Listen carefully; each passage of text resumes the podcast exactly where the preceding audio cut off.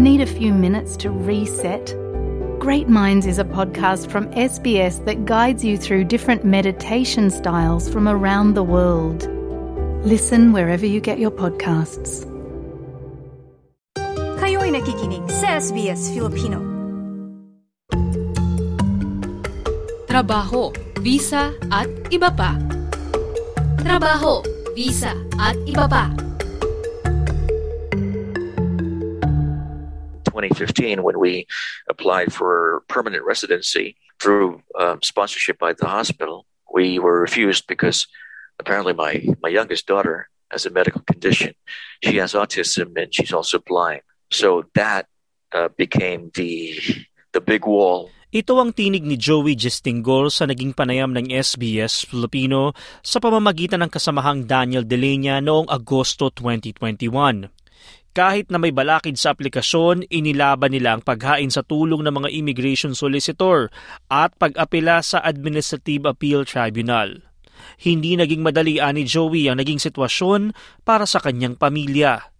we did not anticipate this whole thing to happen like this because we've been we've been dragging on for a number of years now. I was just you know thinking if we we if we've been approved back in 2016, we would have our own home now. Mm-hmm. Um, my kids would be in uni, continuing whatever they wanted to do, or they may have already graduated. And how are your kids dealing with the situation? How is Patricia um, dealing with this ordeal?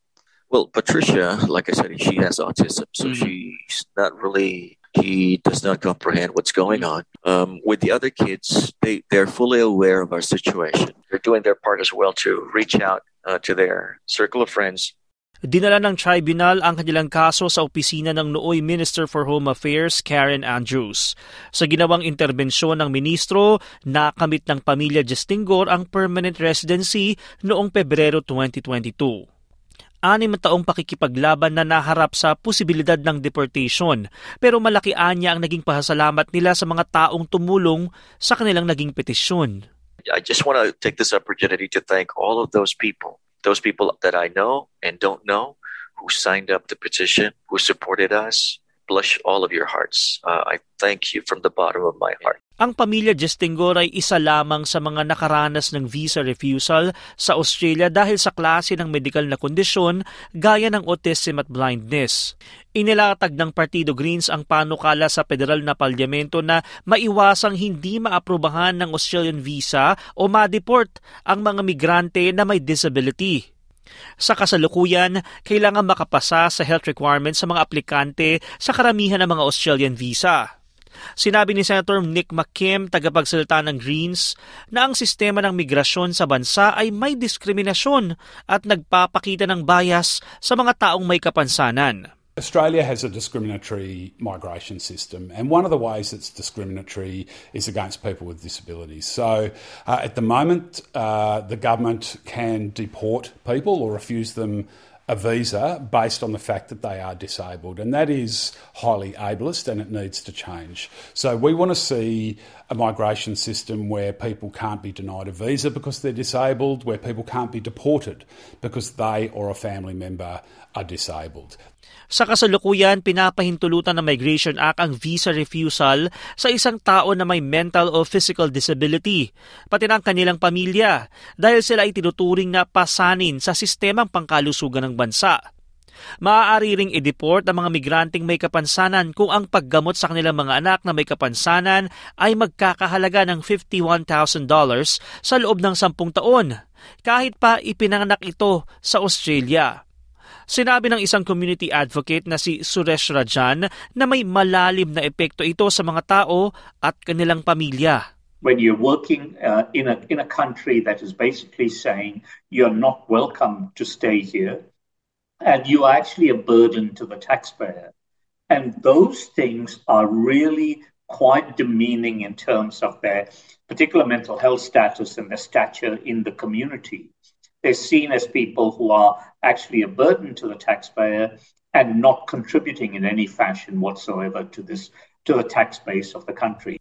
At binanggit ni Senator Makim na karaniwan sa mga migrante ang nagbabayad mismo ng pagpapagamot kahit pa mataas na ang kanilang binabayarang buwis. Well, many families who are who are caught by these discriminatory provisions have been in Australia for many many years, and in some cases, though, the parents of those families have been working for years, often in really high paying jobs, and they've paid in tax more than the cost of looking after their disabled family member. So, for those families in particular, it's highly unjust. But this ultimately needs to be totally fixed because this is not just about one particular family or one particular um, kind of disability. This is about everyone who is disabled.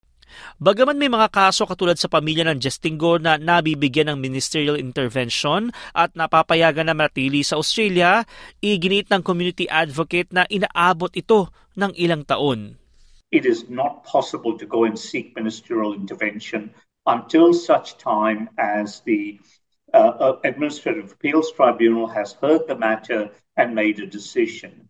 The time frame on that is roughly about two years at the present time. So from the time the department makes a decision, it's taking about two years to get to the tribunal. And then post the tribunal, when you apply to the minister for his ministerial intervention, it's then going to take probably anything from 18 months to 24 months after that. So we're looking at a four-year period when you're in a state of flux Dagdag ni Senator McKim na sa una pa lamang ay hindi na dapat na ilalagay sa ganitong klase ng sitwasyon ang mga taong may kapansanan. Well, look, we're glad when the minister intervenes and ensures that a family can stay, but those families have already been through a highly traumatic process, and it's that process that grinds families down uh, and leads to, um, you know, to significant trauma in many families. So, um, so what we want to see is that that process fixed. Um, ultimately, it's good when the minister intervenes, but that comes at the end of what is often a really highly and significantly traumatic process. Sa isang pahayag, sinabi ni Immigration Minister Andrew Giles na ang kasalukuyang health requirements para sa Australian migration ay hindi naaabot ang inaasahan ng komunidad. Nakikipag-ugnayan anya ang ministro sa mga eksperto at pinapakinggan ang mga nakakaranas ng ganitong sitwasyon. Sinabi naman ni Senator McKim na nais silang makipagtulungan sa gobyerno upang maayos ang batas kaugnay dito. Well, Labor's policy says that people with a disability should be treated like everyone else, and we're hopeful that that policy will drive the government to change their migration and disability policy settings.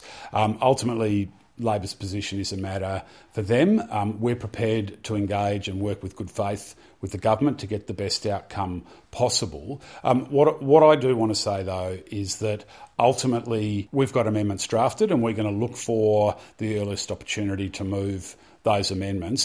Ang ulat na ito ay binuo ni Sofia Tarik, Finn McHugh na isinalin sa ating wika at isinalaysay ng inyong lingkod, TJ Korea. Para sa SBS Filipino. Trabaho, visa at iba pa. Trabaho, visa at iba pa.